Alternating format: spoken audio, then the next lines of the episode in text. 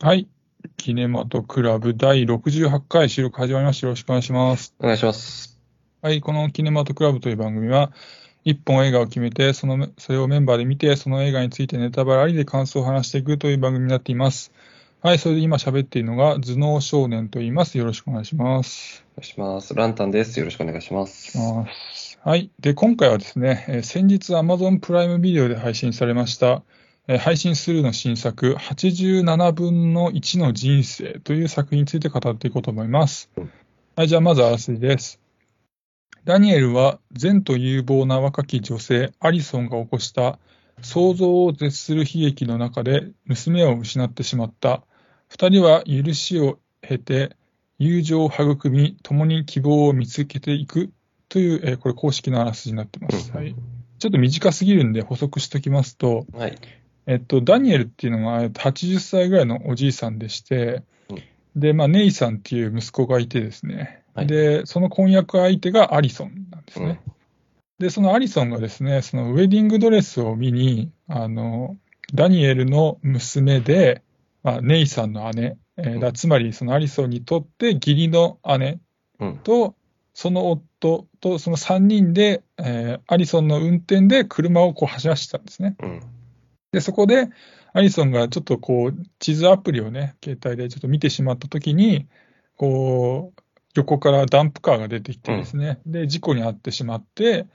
で、まあ、アリソンだけが生き残ってしまうっていう、まあ、形になってしまうわけですね。うん。で、まあ、そこからどう、このアリソンだったり、ダニエル、おじいさんダニエルは立ち直っていくかっていう、まあ、そんな感じのお話になってます。はいで、監督がですね、えー今40代のえーアメリカ人の監督、えーザック・ブラフさんという方でうん、えーこの人役者としても活躍してマルチな人でして、うん。えー近年だと、えー2017年に、えー日本でも劇場公開されました、えー、ジーサンズ初めての強盗っていう、えーうん作品で監督をしていて、えー主演が、えーこの作にも出ている、えーモーガン・フリーマンで、うん。で、一昨年には、えーロバート・デ・ニーロ、トミー・リー・ジョーンズ、モーガン・フリーマンの共演で、まあ、結構話題になりました、えーカムバック・トゥ・ハリウッドっていうえーコメディ作品に、こっちは出演の方をしていまして、うん。うん。まあ、なので、まあ、このザック・ブラフさんっていう方、まあ、近年はモーガン・フリーマンと一緒に結構仕事をしている人みたいな、そういう感じの人です。はい、うん。で主要キャストとしては、えー主演の2人のうちの1人、えーアリソンを演じたのが、えーミッドサマーで有名な、有名な、えーフローレンス・ピューさんですね。うん。でもう1人が、えーダニエルを演じたのが、えー先ほどから名前出しました、えーモーガン・フリーマン。うん。で、えーアリソンの事故によって両親を失った、えーダニエルの孫にあたる女の子、ライアンを演じたのが、えーセレスセレステ・オコナーさんっていうアメリカの俳優さんで、うんでまあ彼女は、えー近年だと、えー日本でも結構有名なコメディ映画のザ・スイッチとか、うん。あとはゴーストバスターズ・アフターライフとかに出演している、まあ、結構注目の若手俳優になってます。うん。はい。で、まあ、情報はそんなところで、じゃあ感想語っていこうと思うんですが、ランタンさんは87分の1の人生どうだったでしょうか？はい。えっと、ね、フローレンス・ピュー、モーガン・フリーマン主演作品がはい劇場未公開なんてことあんのかっていうね、確かに思。いましたけど、ただまあ見てみると、なるほど確かに地味な話だし、まあ、ね、客もそんなに入らなそうだなって感じだったんですけど、でも、すごくいい映画だなっていうふうに思いましたね。うん。あの、フローレンス・ピュー演じるアリソンがね、こう、自らに過失のある事故で、婚約者の親類二人を殺してしまうっていう、まあ、きつい役なんですけど、うん幸せの絶頂って感じの冒頭10分よりも、うんこう、病んで、すさんでボロボロになっていくフローレンス・ピューがうん。良くてですね。で、なんだろう、病んでも、こう、結構アクティブに動くキャラクターだから、最後まで退屈せずにね。見られましたね。あと、フローレンス・ピューの歌声が聞けたのはすごく良かった。うん。あの、低い感じのね、ちょっとうん。ノイズのあるような声って、うん。うん、いいなって思うんで、良かったですね。で、はいモーガン・フリーマン演じるダニエルもね、すごく良かったです。基本的には、こう、懐が深い人物に見えるんだけど、うんうんちゃんとこの人にもすねに傷があってみたいな、うんそういうキャラクターを演じると、やっぱモーガン・フリーマン、うまいなっていう感じですね。うん。で、うん、このモーガン・フリーマン演じるダニエルとフローレンス・ピュー演じるアリソンって、こう、いわば、うんこう被害者と加害者みたいな関係性なんですけど、はいはい。こう、この両者に限らず、その登場する人物それぞれに欠点があって、はいはい。で、こう、互いに傷つけ、傷つけられる関係だから、こう、関係性がすごくフェアな感じがして、はいなんか、あんまりもやもやせずに見れてうんよかったですね。はい、うんとりあえずそのところです。はいはいはい。はい。まあ、僕の頭脳少年の感想としましては、えー、まあね、今作、その、配信するっていう形の新作映画なんですけど、本当それがちょっともったいないんじゃないかなって感じるくらい、良作だったかなと思いました。うんで、まあ、まず今作見る前の、なんか内容のイメージとしては、うん。うんそのなんか主人公が自ら犯した過ちと向き合って、なまたその周りがそれをどう許していくか、受け入れていくかみたいな、割とこうシンプルなヒューマンドラマなんかなと思ってたんですけど、まあでも全然それだけじゃなくて、うん。あのまあ、事故にあったね、そのあのアリソンがその鎮痛剤を使用するんですよね。うん。そう。でそれのまあ中毒になっちゃうんですけど、うん。でまあ、それがこの、まあ、近年、アメリカ社会で結構問題になっているあの鎮痛剤のあのオピオイドっていうのがあるんですけど、うん。それの中毒問題がこうがっつりこうテーマとして絡んでくるってえー。いう、予想外な内容で、そこが、あそんな感じになってくんだみたいな。驚いたし、結構興味深かったんですよね。うん。うんで、まあ、薬物中毒が一つのテーマでもあることから、まあ、途中なんかアリソンがそのすんげえオーバードーズしてトリップするところとか、うん。あとアリソンがそのバーでね、あのううだつの上がらないあの高校の同級生と再会するところとか、うんあの辺がなんか僕が好きなあのトレインスポッティング味をちょっと感じたりして、うん。その辺も良かったかなってあって、まあ、そうですね。うん赤ちゃんが天井歩かないぐらい まあ、。違いとしては。ちょっとね、トレインスポッティングはさらにもう一段ちょっとうんしてるんだけども、うんで、まあ、トレインスポッティングっていうと、もう一つ、このセンスのいい曲が特徴だと思うんだけども、その今作も劇中で流れる曲が割とセンスがいい曲が多かったりして、こうんの辺も良かったかなっていうのがあったりとか。で、あとは、あの、まあ、中心となるのは、まあ、シリアスで重いテーマなんですけどうん、まあ、この、ユーモラスな会話が、こう、まあ、絶妙なバランスで、そその中に含まれていて、なんか、すごい見やすいバランスになっていてよかったなってなりましたかね。うん。で、まあ、今作のメッセージって、その、まあ、この自分の運命を愛するっていうものなわけなんですけど、まあ、そのポジティブなメッセージも、まあまあ良かったかなと思ってて、うん。まあ、やっぱ誰にでも、まあ、ああいう事故って起こりうるし、で、まあ、本当日本って、まあ、天才の多い国なんで、まあ、いろんな、こう、なんていうのかな、どうしようもないことっていうのが起こるから、いろんな人に。なだからこそ、なんていうのかな、大事な、僕らにとってメッセージなのかな、とか思いましたね。うん。とりあえずそんな感じですかね。うん。ね、なんか、その、運命を愛するっていうポジティブなメッセージですけど、なんかね、僕はすごく、あ、自分に都合よく使っていこうって思いましたね。なんかその、その、何、あアモーアファティだったかな、なんかそういうメッセージを。。あこれは、うん、これから生きていく上で自分にとって都合のいい時に、なんかいちいち悲観するんじゃなくてさ、そうそう。悲観してる時間がすごくもったいないから、うんだったらまあ、こういう考え方を採用するのはありかなと思いましたね。うん。で、その、まあ、事故を起こしたアリソンがね、こう、きっと内心では、この事故の原因の一部が、ね、自分がスマホを見ていたせいだって、分かっていたのかもしれないけど、はいはい。こう完全にそれを認めてしまうともう立ち直れないかもしれないってことがね、はいはい分かったのか、こう、事故の責任は私にはないんだってことを何度も作中で言ってたと思うんだけど、はいはいはい。その、まあ、被害者の一人であるダニエルが、こう、ついに終盤で、うん、まあ、いろいろな悪条件が重なった勢いもあって、いや、はい。お前に責任があるんだってことをね、はい。その正面を切っていってしまう。んだけど、でも確かにあそこはこう胸に来るんだけど、で、もしこの映画が、その、格好好きの、その良きこと、良さげなことをはい。言うだけの映画であれば、うん。こう、きっとダニエルはただアリソンを許す人として登場してて、はいはいはい。で、その上でこう、互いの心の交流を描くみたいな、はいすごく温かげな物語になっても おかしくないと思うんだけど、はいはいはい。でもね、この映画なんか、こう、なんていうかな、誰一人とも現代にあるような、その、 A Good Person、その良き人が登場しなくて、うんなんかみんなそれぞれこう誰かを傷つけて、こうだからこそこう道が開いていくっていううん。構造になってて、うん。で、例えば、うん、そのアリソンはこう自分の非というものを認められずにいるし、うダニエルはこうついに自分に課していた禁酒の誓いっていうのを破って、アリソンを傷つけてしまうし、はいはいで、ネイさんはネイさんで新しい恋人ができたはいはい。後ろめたさからこうアリソンと向き合えずにいたりとか、はいはい。で、ライアンね、あの子供は、その、両親の死を受け入れられずに、こう、性に奔放になったりとか、うん。その若さゆえの浅はかさから、こう、アリソンを傷つけてしまったりとか、はいはい。で、アリソンの母親は母親で酒に溺れてるし、ね、そのせいそのせいでアリソンのことを支えることができてなくて、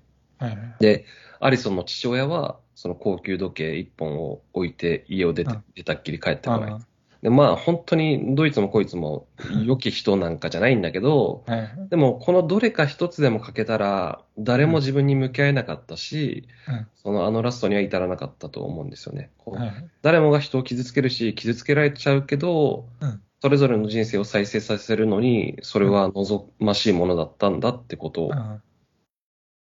だったというふうにも考えることができるっていうことを、この映画は、まあ、見事にうん一言で表してたと思うんですよね。それが、ね、アモアファティ、運命を愛せっていうことなんですけど。いや、なんか、ちょっと面食らいましたね。もうこ、もっとなんか、ただ、ただ綺麗な映画 で終わるかなとも思ってたから、ああ、なんかすごく納得できるうん映画だなと思いましたね。深みがありますよね、そのね。ねその、あれね、そのライアンがそうね、だからそのアリソン傷つけちゃうんだけど、うんそれって空気が読めなくて、うん。そのアリソンをネイさんに急に合わせちゃったりするっていう。うん。うん。で、まあアリソンはそれによってすごい混乱したりするんだけど、うん。で、まあライアンってすごい、まあ若いからそう当然なんだけど、不器用で、うん。なんかいろ,、まあ、いろんな人を傷つけたり驚か驚かしたりするんだけど、うん。でも彼女ってその、まあ事故によって壊れてしまったものを、まあそれは主にアリソンとネイさんの関係なんですけど、うん。必死に戻元に戻そうとしてるっていう、そこがちゃんとわかるから、なんかぐっとちょっと来たりもしましたから。そうね。うんそうそう。だからライアンがムカつかない。まあ、もっとライアンにムカついてもおかしくないんだけど、そのうん空気の読めなさといえば。でも、彼女の境遇を考えると、やっぱりね、両親を失ってもやっぱりその、うんアリソンとネイス、ネイさんだっけ？ネイさんのことを考えてっていうね、あそこまで気が回るのはあの年にしてはね、なかなかないことだろうし、うんまあその結果人を傷つけてってしまうんだけど、そこに悪気がないからね。うん。だからその派手さはないんだけど、やっぱり中身はあるから、うん。まあ、なんだろう、ぎ劇場公開を見送ってしまう興行主側の気持ちもわからなくもないけど、うんうんこういう映画こそ実はシネコンとかさ、うんまあ、そう誰もが見れるところで流してほしいなと思う、うん。うんえ一映画ファンとしては思うといううんね、感じもありますけど。っていうぐらい、まあなんか僕、これ以上話すことないぐらい。すごく気持ちよく見れたんですけど、はい対策ではないし、静かだけど、うん、あー力のある作品って感じで、まあ、すごく僕の好みでしたよ。すごく良かったです。なんかいろんな人に広まってほしいっていう。うん、そう。注目されてなさすぎですよね。だって、シネスの、フィルマックス見たってさ、まだ162しかレビューついてないんですよ。あ、でも160についてるんだ。いや、まあでも、主演の豪華さを考あ、そうか、えたら、主演の動かすね。ね、結構評、うんあれ、点高かったですよね。僕最後見たとき3.7だった。そうそう、3.7ぐらいあるから、まあそこそこ高いぐらいなんですけど。いやー、もっと見てもらっていいでしょう。うんアメリカでは割と評価た評価が高かったらしいですよね。ああそうなんだ劇場公開の際に、うんうん。まあ、あと、じゃあちょっとキャストについて言っておくと、はい。まあね、そのね、豪華なキャストって今言われました。けど、そのフローレス・ピューについて、まあ、そのアリソンっていう薬物中毒者でもあり、まあ、その劇中ね、歌唱シーンもあったりとかする、うん。まあ、ミュージシャンの夢を持っているっていう女性っていう、まあ、割と難しい役どころを、もう本当見事に演じていて、素晴らしかったなと思ったし、うん。まああと、モーガン・フリーマンについては、もう本当安定の渋さと包容力で、うん。素敵だなって思ったし、あとはまあ、セレステ・オコナーさんのライアンが演じたね、うんもう若いんだけど、存在感があったし、よくうんすごく良かったから、なんか今後、もっと注目していきたいなっていうふうな、そんなうんうん俳優さんでしたね。うんはいあとはね、まあ、印象的なちょっと絵が一個あって、うん。あの、まあ、最後の最後にあのダニエルがね、亡くなっちゃって、うん。で、アリソンが、あの、彼からの手紙を、あの、彼の家の地下の、あの、鉄道模型部屋で見つけて、まあ、その手紙を読むんですけど、うん。で、そこにはそのね、自分の運命を愛すしかないよっていうふうに書いてあったりとかするんですけど、うんうんああの、ちなみにタイトルの87分の1の人生っていうのは、あの、鉄道模型のスケールのことなんですけども、うん。わかりにくいんですけど、はい。で、まあ、それを置いといて、その、まあ、その手紙読んだ後に、そのダニエルの、あの、家の玄関前で、うん。あの、入り口から、あの、少し左に離れた柱に寄りかかるネイさんがいて、うんうんうんで、中央には、あの、座り込むライアンがいて、うん。そこに現れるアリソンの、この3人が集まったところの、まあ、引きの絵が、うん。あの構図がなんかすごい美しくて、うん。で、そこからアリソンがこのライアンに寄り添うところにアップになって、うん。で、そこでこう素敵なエンディング曲のボリュームがぐっと上がって、エンドロールにうんうんっていう、あの流れがなんかね、ちょっと鳥肌が立つくらいなんか美しいなと思ってね、すごい良かったなと思ってね。そうですね。なんかこの一連の流れでね、結構鑑賞感が良くなったな、みたいなうん感じがありました。うんうん。確かにラストシーン良かった。でも、そのライアンの見た目がちょっと変わりすぎてて、あかアフロヘアみたいな感じだあれったんでしたけど、そうそう。そう、でもラスト、あのラストすごく良かったし、あうんとあの、最後の模型、87分のはい1スケールのあの模型の中に、えっと、アリソンがいた。そう、アリソンも加えられてるってところがすごく良かった。ね、自転車乗ってたね。し、そう、でも、そうそう、あの、なんていうかな、この映画の、そのあらすじで、その、なんて、なんて書いてたかな、その、二人は許しを経て友情を育み、はい共に希望を見つけていくって書いてるんだけど、いや、そんな映画ではなかったよね、別に。別に二人の間で、こう、許し合うみたいなシーンは特にないし、まあ、友情を育み、共に希望、うん、友情を育む感じはあるかもしれないけど、うんなんかそういうことじゃないというか、明確にね、お前を許すっていうシーンがあるわけじゃないけど、はいはい。でも、良きことであろうが悪い悪いことであろうが、その人生の一部として、うん。アリソンが、えーダニエルの人生の一部に加えられたということがうん、それをまあ裏付けていると捉えることができるだけであって、なんかこのあらすじの書き方は変だなと思いましたけど。まあ、なんだろうね。このよくあ、なんだろう。あの、劇場公開作品だとなんかある程度なボリュームがあるじゃないですか、うんう私だんからそこまで変なことになってないのが多いんだけど、うん。うんその配信、あ、これは配信、オリジナルじゃないんだけど、配信スルーとかオリジナルとかだと、なんかグググって2行ぐらいになってるうん時があたまに、え、なんか違くねみたいなのがありますね。そうそう、だから、棒、だから最初の30分と後ろの5分ぐらいだけを見て書いたあらすじみたいな。そういうふうに見える。うんだけどその可能性全然あると思いますけど。うんはい。まあ、そんな感じですごく良かったんで、ねまあもうアマプラでね、みあの見放題で見れるんで、ぜひ、ね、よかったら見てください。はい特に欠点という欠点はない。ないですね。ね、はい思いました。はい。はい。じゃあまあ今日はこんなところで。はい。はい、ありがとうございました。ありがとうございました失礼します。